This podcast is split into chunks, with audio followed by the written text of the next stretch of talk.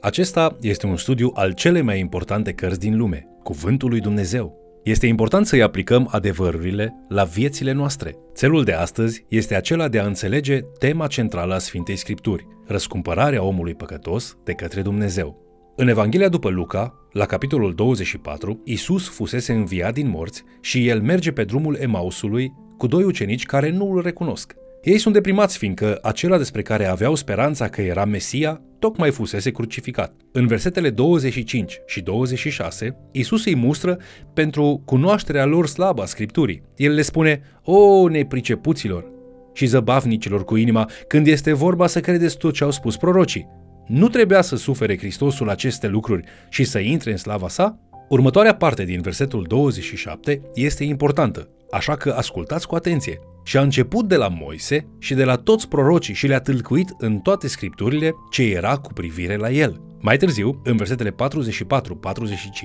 după ce li s-a făcut cunoscut, apoi el le-a zis, Iată ce vă spuneam când eram încă cu voi, că trebuie să se împlinească tot ce este scris despre mine în legea lui Moise, în proroci și în psalmi. Atunci le-a deschis mintea ca să înțeleagă scripturile. Luca, capitolul 24, versetele de la 44 la 45. Care era adevărul scripturilor pe care Isus le-a făcut cunoscut? Este pur și simplu acesta, anume că toată scriptura este despre mine. În Evanghelia după Ioan, capitolul 5, Domnul Isus spune aceleași lucruri liderilor religioși din vremea sa. Ei dezbat cu el afirmația lui că el ar fi Mesia. Într-adevăr, li s-au oferit destule dovezi dacă ar fi fost dispuși să creadă. Ioan Botezătorul l-a susținut pe Domnul Isus. Cuvântul lui Dumnezeu s-a auzit din cerul la botezul său și el a înfăptuit multe minuni, multe care chiar le întreceau pe cele făcute de Moise. Însă ei nu voiau să creadă. El le spune, cercetați scripturile pentru că săcotiți că în ele aveți viața veșnică. Dar tocmai ele mărturisesc despre mine și nu vreți să veniți la mine ca să aveți viața.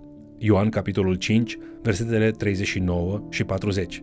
Toate scripturile arată spre mine. Este versetul cheie al întregii Biblii. Toată Biblia este despre Domnul Isus. Cum Domnul Isus este punctul central al Scripturii, există patru scopuri ale Bibliei care trebuie discutate. Primul scop al Scripturii este acela de a-L prezenta pe Domnul Isus Hristos ca și mântuitor și răscumpărător al lumii. Deci, Vechiul Testament spune Isus vine, iar Noul Testament spune Isus a venit. Al doilea scop al Bibliei este de a prezenta istoria răscumpărătorului și mântuirea care a venit prin el. Așadar, Există ceva ce putem învăța dacă privim la timpul și spațiul alocate diferitelor părți specifice ale istoriei. De exemplu, sunt 89 de capitole în cele patru evanghelii. Din acestea, patru capitole acoperă nașterea și primii 30 de ani ai lui Isus, iar restul de 85 de capitole acoperă ultimii 3 ani din viața lui Isus. 27 de capitole acoperă ultima săptămână din viața lui Isus. Cineva ar putea să întrebe ce aspect din viața lui Isus este mai important pentru scriitorii Evanghelilor, primii 30 de ani sau ultimii 3 ani? Cât de importantă considerau ei că este ultima sa săptămână când el a murit pe cruce pentru păcatele noastre și apoi a înviat dintre cei morți? Biblia acordă importanță morții și învierii lui Isus. Într-adevăr, jumătate din Evanghelia după Ioan este dedicată prezentării ultimei săptămâni a lucrării sale – Două dintre evanghelii nici măcar nu menționează nașterea lui Isus sau primii lui 30 de ani de viață. Evangheliile nu sunt scrise ca și biografii, ci sunt scrise pentru a predica ceva. Ele predică că Isus a venit în acea ultimă săptămână când El a murit pentru păcatele noastre și apoi a înviat pentru ca să dovedească ceea ce El a spus că era, Dumnezeu întrupat. De asemenea, sunt 1189 de capitole în Biblie. 11 dintre acestea relatează istoria Universului, istoria Pământului, istoria oamenilor, istoria limbii și istoria răului. În Geneza 12 întâlnim un om pe nume Avram. De la Geneza 12 până la Cartea Apocalipsa, capitolul 22, sunt 1178 de capitole, iar subiectul lor este despre Avram și descendenții săi, în special despre acel descendent prin care toate națiunile pământului sunt binecuvântate, despre Mesia, Isus Hristos. Biblia este interesată în mod special de un singur lucru și ajunge la acest punct înainte să ajungă la capitolul al 12-lea din Geneza. Biblia este preocupată de mântuire. Ea este interesată în a demonstra cum a venit mântuirea, cum a venit Mântuitorul, așa că ajunge foarte repede la Avram. De la Avram la Hristos, Biblia este despre mântuire. Noul Testament are 260 de capitole, Vechiul Testament are 929 de capitole. Cu toate acestea, există mulți oameni care spun nu sunt interesat de Vechiul Testament. Acesta este partea veche a Bibliei. oferăm doar Noul Testament.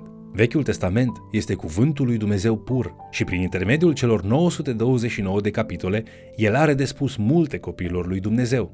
Al treilea scop al Bibliei, potrivit apostolului Pavel, este acela de a-l face pe slujitorul lui Dumnezeu să fie complet echipat pentru orice lucrare bună pe care Dumnezeu vrea să o facă. Deci, într-un sens, Biblia nu a fost scrisă necredinciosului, ci credinciosului. Indiferent dacă ești bărbat sau femeie, Dumnezeu are pentru tine o lucrare pe care vrea să o faci astfel încât să îl glorifici pe El. Pentru a te echipa, ca să poți face această lucrare, Dumnezeu ți-a dat cele 66 de cărți mici, inspirate, care sunt pline de adevărul pe care El vrea ca tu să-L cunoști și să-L oglindești în viața ta. Al patrulea scop al Scripturii este găsit concentrat în Evanghelia după Ioan, carte adresată necredinciosului. În Ioan capitolul 20 cu versetul 31, Ioan spune dar lucrurile acestea au fost scrise pentru ca voi să credeți că Isus este Hristosul, Fiul lui Dumnezeu și crezând să aveți viață în numele Lui. În Ioan, capitolul 20 cu versetul 31, Ioan spune dar lucrurile acestea au fost scrise pentru ca voi să credeți că Isus este Hristosul, Fiul lui Dumnezeu și crezând să aveți viață în numele Lui. În acest fel, Evanghelia după Ioan este singura carte dintre cele 66 de cărți ale Bibliei care este adresată necredinciosului. Ultimul scop poate fi sumarizat în felul acesta. Dumnezeu are un singur mesaj pentru necredincios, conform Bibliei, și mesajul acesta este pocăiți-vă și credeți în Evanghelie. După ce un necredincios se pocăiește și crede Evanghelia, Dumnezeu are pentru el 66 de cărți încărcate de adevăr. Deci iată cele patru scopuri ale Bibliei. Prezentarea persoanei lui Isus Hristos, prezentarea istoriei lui Isus Hristos și a istoriei care duce către el, ea a fost scrisă astfel încât necredinciosul să creadă în Isus Hristos și ca să facă pe credincios să fie complet echipat pentru orice lucrare bună pe care Dumnezeu vrea ca el să o facă. Îndreptându-ne acum atenția către istoria Bibliei, ești tu capabil să răspunzi următoarelor întrebări și anume, cine au fost acești oameni care au scris cărțile Bibliei? Când și unde le-au scris? În ce limbă au fost scrise? Există vreun registru al documentelor originale?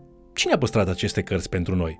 Cine a făcut selecția acestor cărți și le-a pus în această colecție de scrieri sfinte? Cine a autorizat oamenii să facă aceste selecții și când anume au fost ele făcute? Cine a organizat Biblia în felul în care o avem noi astăzi? Dacă tu spui oamenilor că ai studiat Scriptura și că tu ești un student serios al cuvântului lui Dumnezeu, ei se vor aștepta ca tu să știi să răspunzi acestor întrebări. Deci, cine a scris Biblia? Dumnezeu e cel care a scris această carte.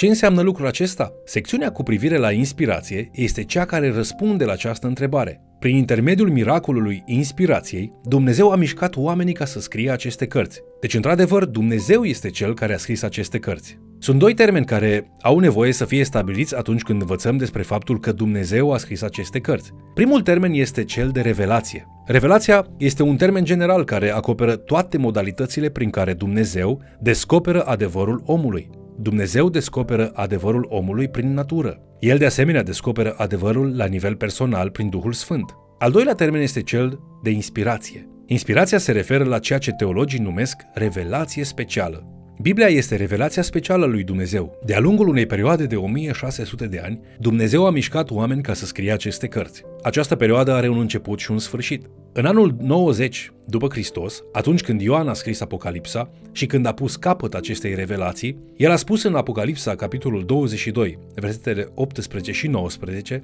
că dacă cineva va adăuga acestei cărți, Dumnezeu îi va adăuga acestuia toate urgiile cuprinse în această carte și ne-a avertizat să nu îndepărtăm nimic din această carte.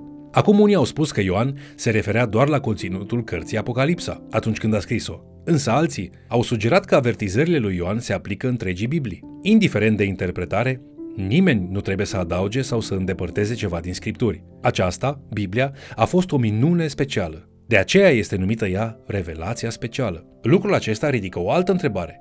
Mai descoperă Dumnezeu ceva personal? Da, el o face. Este important să înțelegem diferențele dintre revelația personală și revelația specială. Acest lucru ridică următoarea întrebare. Care dintre ele este mai importantă? Revelația personală sau cea specială? Revelația specială întotdeauna are autoritate peste revelația personală. Dacă cineva vine la un păstor și spune îmi voi părăsi soția. E o ființă imposibilă, o voi lăsa. Păstorul îl poate întreba, ți-a fost ea necredincioasă? Omul răspunde, nu, nu, doar că nu mai place. Nu mai vreau să fiu căsătorit cu ea. Dumnezeu mi-a spus să o părăsesc. Apoi păstorul plin de autoritate poate spune Dumnezeu nu ți-a spus lucrul acesta pentru că în revelația specială a Scripturii Dumnezeu nu îți permite să o părăsești. Dumnezeu spune să te alipești de ea. Revelația personală, reală, nu se contrazice niciodată cu revelația specială. Trebuie să fii foarte precaut atunci când spui Dumnezeu mi-a spus. De multe ori atunci când spui Dumnezeu mi-a spus, El de fapt nu ți-a spus nimic. Nu ai vrea să pui în dreptul lui Dumnezeu părerile și dorințele tale personale. Cel mai important lucru de luat în seamă în ce privește cuvintele revelație și inspirație este faptul că mulți din lume pun un accent exclusiv pe cuvinte precum raționalism, raționament, logică, umanism. Ei spun nu am nevoie de revelație, eu am o minte. Atunci când devii creștin, tu nu devii irațional, ilogic, nerezonabil sau inuman, ci conform scripturilor, revelația este criteriul principal prin care faci distinția între bine și rău. Acum vom discuta asupra întrebării cine a scris Biblia. Oamenii inspirați de Dumnezeu au scris aceste cărți. Acești oameni au fost regi, pescari, păstori, generali, lideri politici. Unul dintre ei a fost un medic, un altul a fost vameș. Tot felul de oameni au fost inspirați de Dumnezeu pentru ca să scrie mesajele sale. Poetul Dryden a întrebat cu înțelepciune.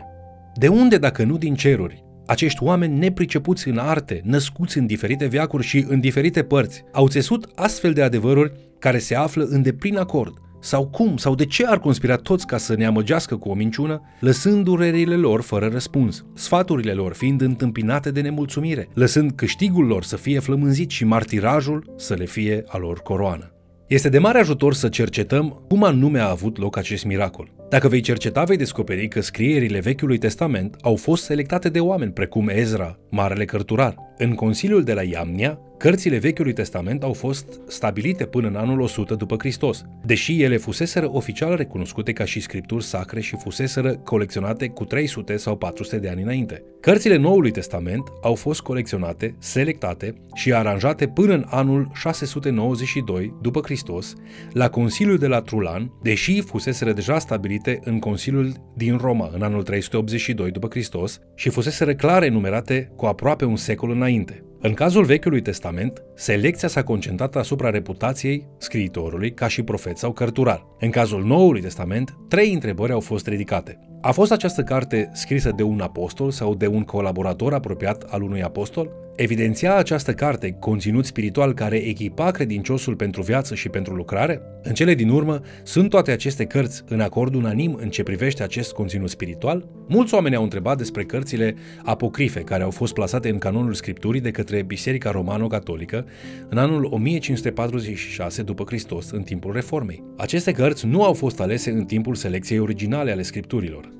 Este nevoie să discutăm despre limbile în care a fost scrisă Biblia. Vechiul Testament a fost scris în ebraică și în aramaică, iar Noul Testament a fost scris în greacă. Fiindcă Biblia nu a fost scrisă în limba ta maternă, cercetătorii biblici adesea studiază aceste limbi originale, astfel încât toți să poată înțelege cât mai fidel scripturile. Acum, gândește-te cu cât timp în urmă au fost scrise aceste cărți. Noul Testament are aproape 2000 de ani, iar cele mai vechi cărți ale Vechiului Testament au între 3500 și 4000 de ani. Aceste cărți au trebuit să fie copiate și păstrate. Cum hârtia nu rezistă așa de mult timp, niciun manuscris original nu mai există, însă sunt disponibile copii demne de încredere. Pentru a obține Biblia în limba română, ea a trebuit să fie tradusă de aceia care au fost dedicați răspândirii cuvântului lui Dumnezeu. Sper că această lecție ți-a destăinuit Scriptura mai mult, astfel încât să o înțelegi mai bine și să transforme viața ta. Aduți aminte să studiezi atent aceste întrebări, pentru că răspunsurile sunt destul de importante. Acest tip de întrebări vor fi de ajutor pentru o înțelegere mai bună a originilor Scripturii. Cunoașterea ne va da încredere în faptul că Biblia, Cuvântul lui Dumnezeu, este adevărat, eficient și relevant pentru noi astăzi. Îți mulțumesc că ai fost un student loial în cadrul acestui curs introductoriu despre Biblie. Continuă să inviți familia ta și pe prietenii tăi să ni se alăture în timp ce studiem Cuvântul lui Dumnezeu. Valoarea acestui studiu al Scripturii este eternă, fiindcă el te va ajuta să înveți și să aplici adevărurile eterne și spirituale ale Cuvântului lui Dumnezeu.